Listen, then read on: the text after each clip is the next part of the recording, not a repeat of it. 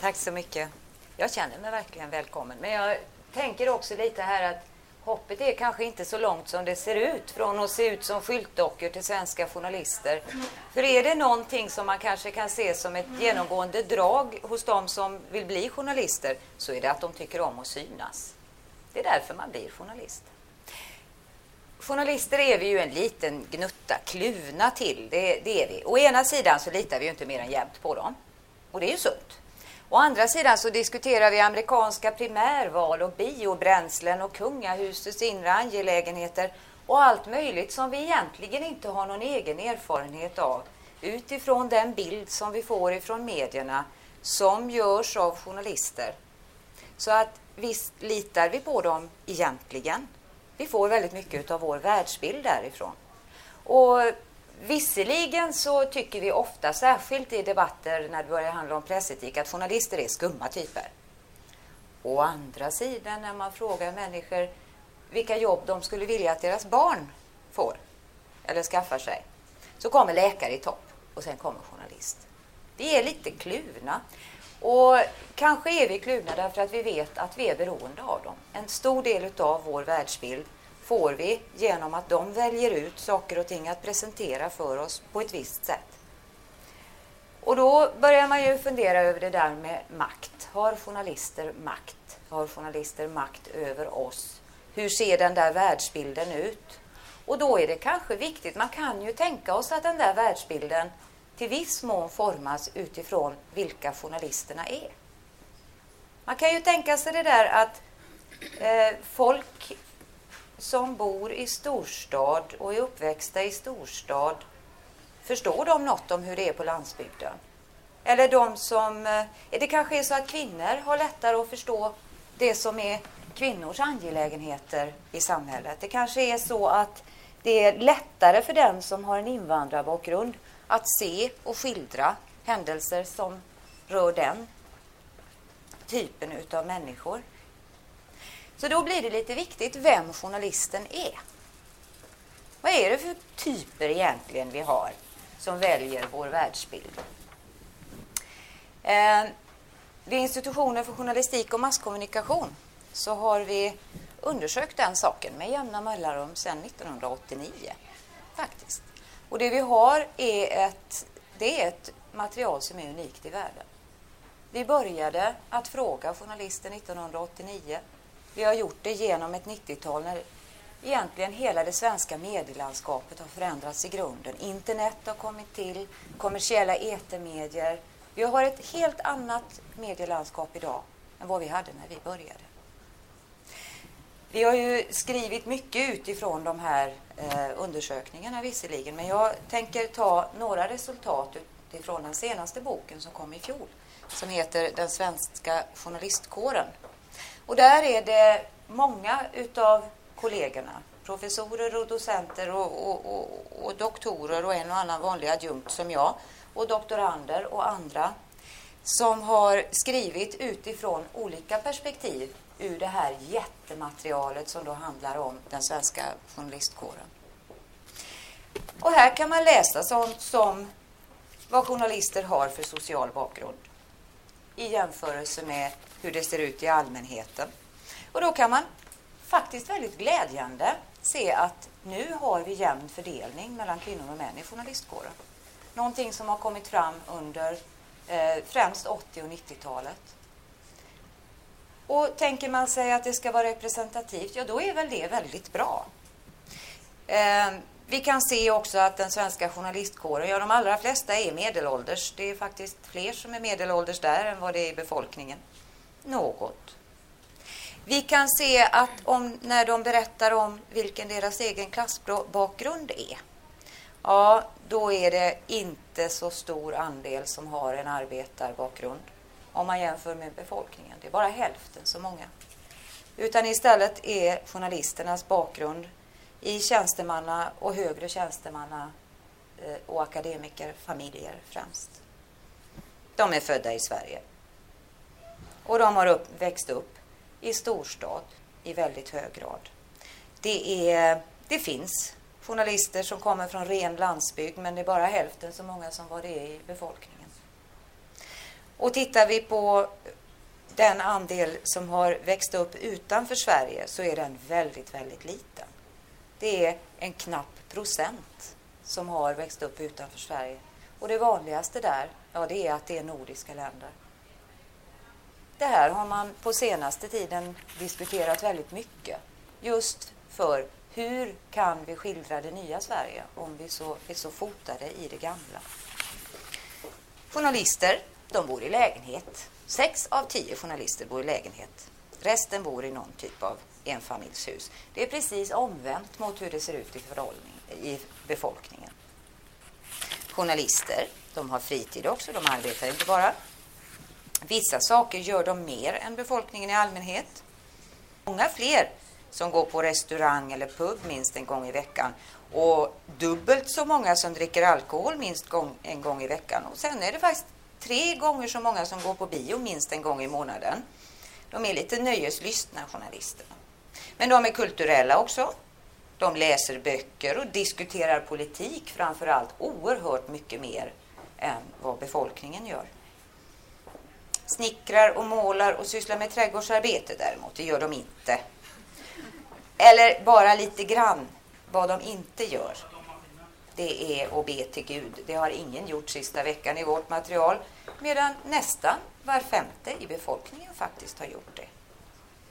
Nå, inte så sund själ kanske, men de har en sund kropp. Vi har en högre andel som motionerar regelbundet bland journalisterna än bland befolkningen i allmänhet. Det kan ju kännas skönt att veta. Sen när de då arbetar så har vi frågat en del om hur de upplever det att arbeta som journalist. Och där kan vi se på frågor om där de själva får jämföra tillbaka hur arbetet är nu jämfört tillbaks 5 till 10 år. Så ser vi en väldig ökning i stress. Det här är ett jobb som har blivit oerhört, eller upplevs utav journalisterna själva, som väldigt mycket mer stressigt.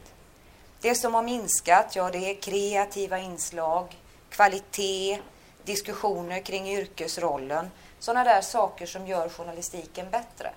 Det gäller att producera. Och detta också med färre anställda på redaktionen och mindre arbete utanför redaktionen. Det här har blivit tuffare i mediekonkurrens än vad det var tidigare.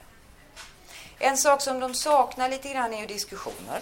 Och en sån diskussion handlar ju om pressetik och till exempel då namnpublicering i samband med brott. När ska man berätta vem en gärningsman är om man ska göra det alls? Där kan jag se utifrån material som börjar i slutet på 80-talet ganska stora förändringar. På 80-talet var man väldigt restriktiv vad gäller gärningsmän. Det hände nästan inte. Numera så har vi en mördare på löpet då och en mördare i bildreportage då. Vad vi kan se är att det finns 2 saker som gör att man publicerar namn tidigt. Det ena är om det är ett fruktansvärt spektakulärt brott. Till exempel en liten flicka som cyklar hem. Det andra är om gärningsmannen har någon sorts position i samhället, som politiker till exempel. Då behöver det inte vara så spektakulärt, då kan det räcka med en pytteliten rattfylla. Å andra sidan så är man faktiskt varsammare idag vad gäller offer för brott och olyckor. Ibland så tycker man att de inte är varsamma alls. Men om man gör, som jag har gjort, jämförelser i material där man tar med allt, så ser man att i genomsnitt så publiceras det faktiskt mindre. Och det kan man ju tycka är lite bra. Och något måste de ha ju hunnit diskutera under tiden i alla fall, när det har förändrat sig så mycket. Tänker sig journalister själva att de har någon makt då? Ja, nog gör de det. Speciellt över innehållet naturligtvis i det de gör. Speciellt över det man brukar kalla för dagordningen, alltså diskussionsämnena, de stora nyheterna. Där tycker man sig att, eller jag ska säga så här, hälften av journalisterna tycker att man har mycket stort inflytande över det. Och det är mest inflytande utav alla de grupper vi frågar om. Som regering och partier och näringsliv och folkrörelser och riksdag och så. Journalister tycker att de har mer makt över dagordningen än vad de har. Å andra sidan har journalister upplever sig idag ha mindre makt än man hade 1989. Fler sätt att komma in i debatten har kommit till. Men går vi in på det konkreta innehållet i hur mediernas utbud ska se ut, ja, då tycker inte journalister att de har någon större makt. De som har makten där, det är ägarna, det är näringslivet. Och så de som har ökat ifrån mitten på 90-talet till nu. Annonsörer, politiker, publik. Våra krav som publik och annonsörernas krav har blivit väldigt mycket viktigare än vad journalisterna själva tycker är bra nyheter eller bra program. Journalister har ju också egna åsikter om saker och ting, och det här är ju en fråga som alltid är uppe i debatten. Ser det ut som det gör i nyhetsflödet därför att journalister är vänstervridna allihop? Ja, jag har redan sagt det att de är definitivt mer intresserade av politik än vad allmänheten är. De är också väldigt mycket mer positiva till EU än vad allmänheten är. I huvudsak för EU är 6 av 10 journalister nu. Det är fler än vad de var 94, då var det bara 5 av 10. Allmänheten däremot ligger still på att det är någonstans 4 av 10 som är i huvudsak för EU. När man tar sakfrågor, där har vi också frågat om journalistkåren tycker det är ett bra förslag eller ett dåligt förslag, och vi har frågat allmänheten. Ett sådant förslag som att införa republik, det tycker hälften av journalister är ett utmärkt förslag, medan bara var 5:e i allmänheten tycker det är något vidare. Sänka skatterna däremot, det gillar nästan 7 av 10 i allmänheten. Det är bara 30% utav journalister som tycker det är något viktigt. Behålla kärnkraft, ja, det tycker allmänheten att man ska göra, 60%. Hälften tycker bland journalistkåren tycker att det är ett bra förslag. Så att visst finns det stora skillnader i sakfrågor mellan journalister och de som är deras publik. Och så kommer vi då till slut till det här med vänster och höger. Hur förhåller det sig där då? Jo, i journalistkåren så säger sig hälften att de nog ligger så där lite till vänster. Och så ligger nästan lika många i mitten och så nästan inga på högerkanten. I allmänheten fördelar man sig nästan jämnt i den frågan, 1/3 på varje. Är journalister då vänstervridna? Nej, inte riktigt. Men de är småpartivridna. Det kan vi se. När vi kommer in på frågan om vilket parti de anser sig sympatisera med just den dagen de svarar. Något annat frågar vi inte efter. Ja, då visar det sig att vi har fler sympatisörer för Miljöpartiet. Kraftigt mycket mer bland journalister än bland allmänheten. Det är faktiskt det där skillnaden är allra störst. Sen har vi lite fler vänstersympatisörer och definitivt något färre socialdemokrater. Det verkar som om journalister snarare orienterar sig till de mindre partierna. Och likadant kan vi se det på andra sidan. Det är färre moderater och det är faktiskt fler folkpartister. Journalister är en yrkesgrupp, och journalister är en yrkesgrupp som består av individer. Och naturligtvis finns det ingen individ, ingen journalist här i landet som man kan egentligen säga att här har vi den genomsnittliga. Som då är hälften kvinna, hälften man. Uppväxt i storstad och med en bättre bakgrund än de flesta och en rätt stabil utbildning. Som håller sig lite till vänster, som går på krogen lite oftare och som har ett stressigt jobb. Det finns väldigt mycket mer att lära om journalister i vårt material och i den här boken. Vi jobbar vidare med det här.